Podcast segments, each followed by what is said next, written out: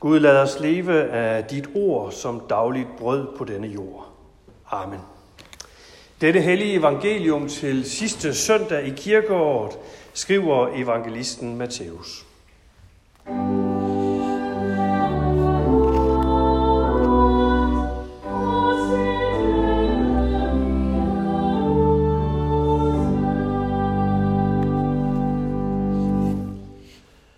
På den tid tog Jesus til ord og sagde, Jeg priser dig, far, himlens og jordens herre, fordi du har skjult dette for vise og forstandige, og åbenbaret det for umyndige. Ja, far, for således var det din vilje. Alt har min far overgivet mig, og ingen kender sønnen, undtagen faderen, og ingen kender faderen, undtagen sønnen, og den, som sønnen vil åbenbare ham for. Kom til mig, alle I, som slider jer trætte og bærer tunge byrder, og jeg vil give jer hvile. Tag mit å på jer og lær af mig, for jeg er sagt modig og ydmyg af hjertet, så skal I finde hvile for jeres sjæle. For mit å er godt, og min byrde er let. Amen.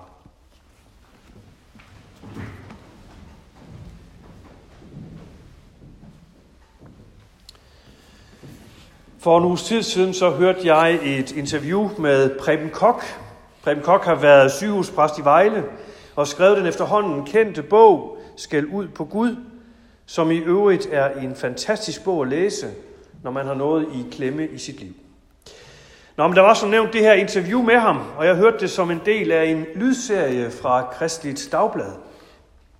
Og der var særligt én ting, der fangede min opmærksomhed der. Preben Kok fik sagt noget i retning af, at der sker en afgørende forandring i ens billede af Gud, når man går fra barn eller ung til voksen og moden alder. Nemlig den forandring, at Gud går fra at være den, der beskytter og beskærmer os fra alt ondt, til at være den, der tager det onde på sig, og som går med os gennem alt ondt. Og jeg kan godt blive lidt flov over at indrømme det, men det har jeg faktisk aldrig tænkt nærmere over. Og jeg tror bestemt, han har ret i sin antagelse. Tiden gør noget ved os. Den gør også noget ved vores måde at tro på. Ligesom kirkeåret og årstidernes skiften udenfor gør det. Der er en afgørende forskel fra forårets og sommerens sprudlende liv, hvor alt springer ud, og livets friskhed nærmest er til at tage at føle på. Hvor solen og varmen går ind under huden på os. Og så til efterårets tidsalder, hvor tingene mere og mere visner. Og hvor man ser tidens flygtighed og livets forgængelighed hvor det bliver gråt og trist i vejret, og måske også i sind.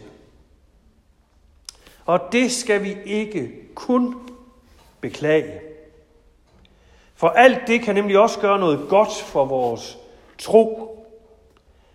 Troen kan blive mere voksen eller moden af, at vi mærker efterår og møder storme i vores liv så vi lettere kan høre, hvad der blandt andet bliver sagt til os i dag, i ordene om, at Gud har overgivet sin søn alt, og at vi må tage hans å på os og lære af ham. Og lytter vi godt efter her, så kan vi jo høre, at Jesus har fået givet en magt og myndighed. Og forstår vi det sådan, som de fleste af os måske forstod det, da vi var børn, så betyder det en magt og myndighed til at beskytte os mod alt ondt.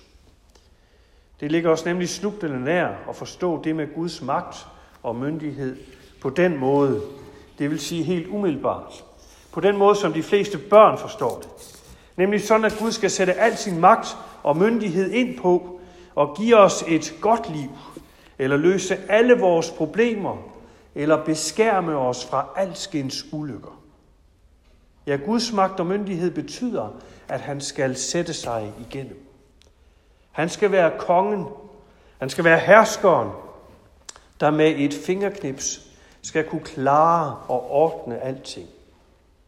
Forhindre krige, afværge sygdom og død, og forklare vilkårlighed og uretfærdighed. Ja, som nærmest skal stå til regnskab for den. Jamen står det der ikke i Guds magt og myndighed at beskytte vores liv, kan man spørge. Jo, så afgjort gør det det. Men Gud har også en anden magt og myndighed, der er mere skjult, og som i virkeligheden er hans primære våben ind i vores liv. Og Preben Koks pointe var, at vi ofte først ser det, når vi giver afkald på vores naive og barnagtige måde at tro på, og i stedet træder ind i voksenlivets mere modne måde at tro på.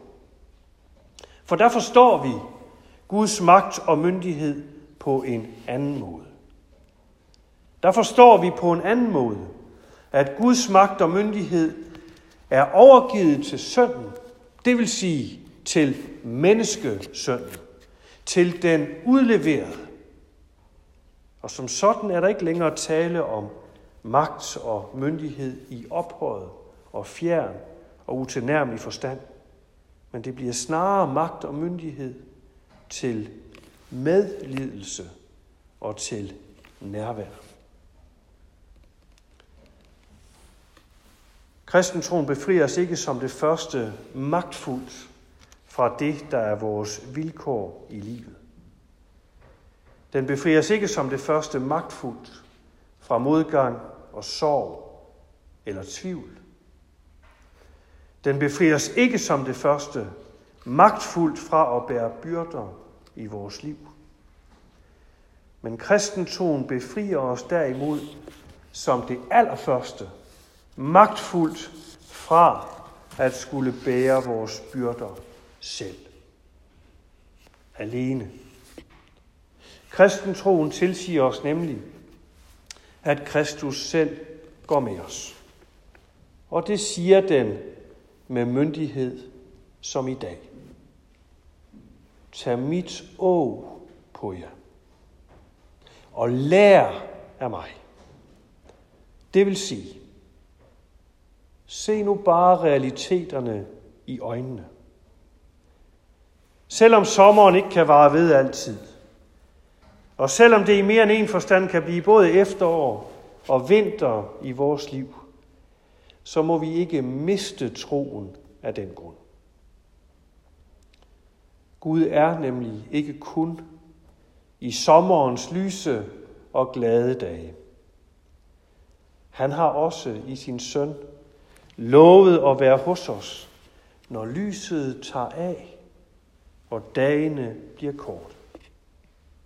Når vi ikke ser helt så klart længere. Når vi er tæt på at give op, fordi vi ikke begriber mørket og angsten, der kan være i os som en efterårsstorm, der river alting ned. Selv der, i efterårets og vinterens stormfulde mørke, giver Gud os med sin søns magt og myndighed et løfte om sit eget nærvær i vores brydsomme liv. Ja, særligt på de mørke og kolde dage. Sådan som løftet lød til os ved dåben. Jeg vil være med jer alle dage. Og det løfte gentages nu på den her søndag, hvor vi runder et helt kirkeår af.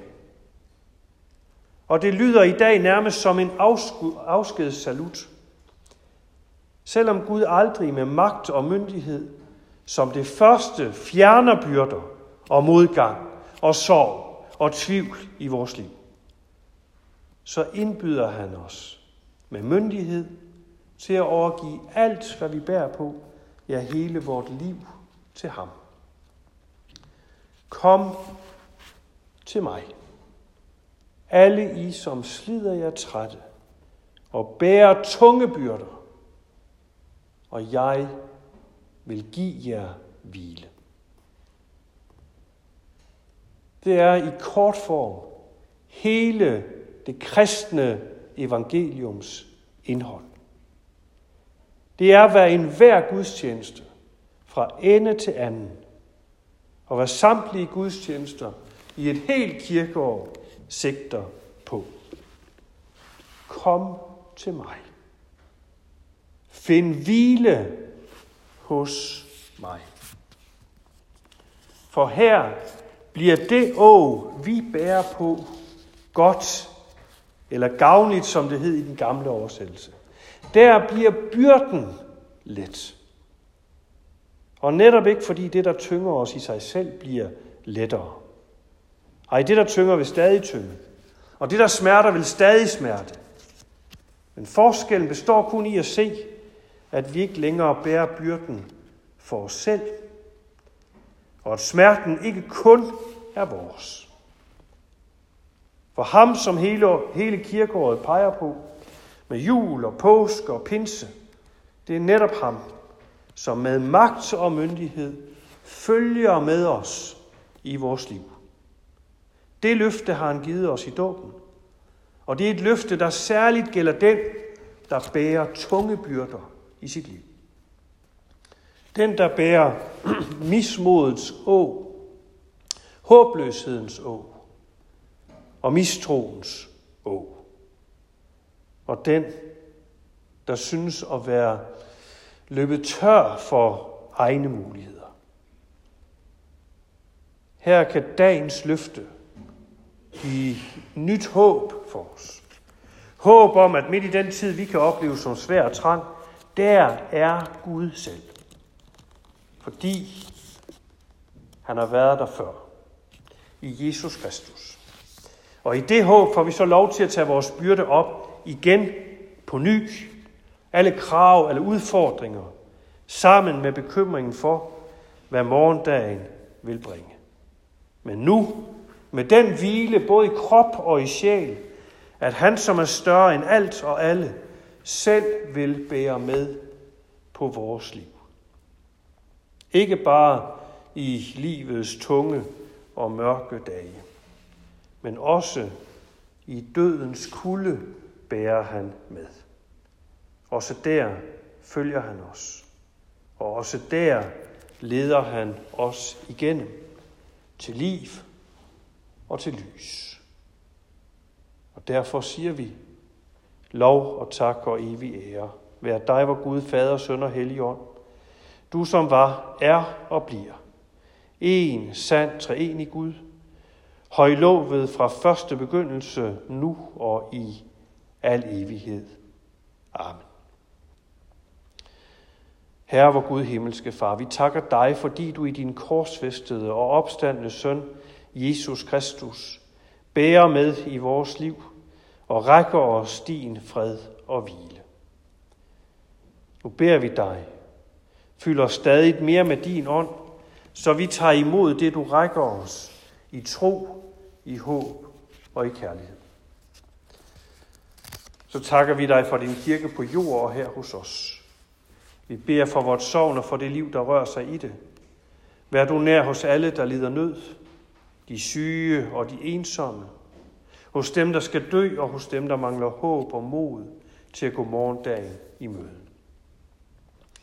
Vi beder for vort land, og for alle dem, der er blevet betroet et ansvar for det. Vi beder for regering og folketing. Vi beder for dronningen og hendes familie, og for alle andre familier. Ja, forbarm du dig over os alle, nu og i al evighed. Takke være din søn, Jesus Kristus, vor Herre. Amen.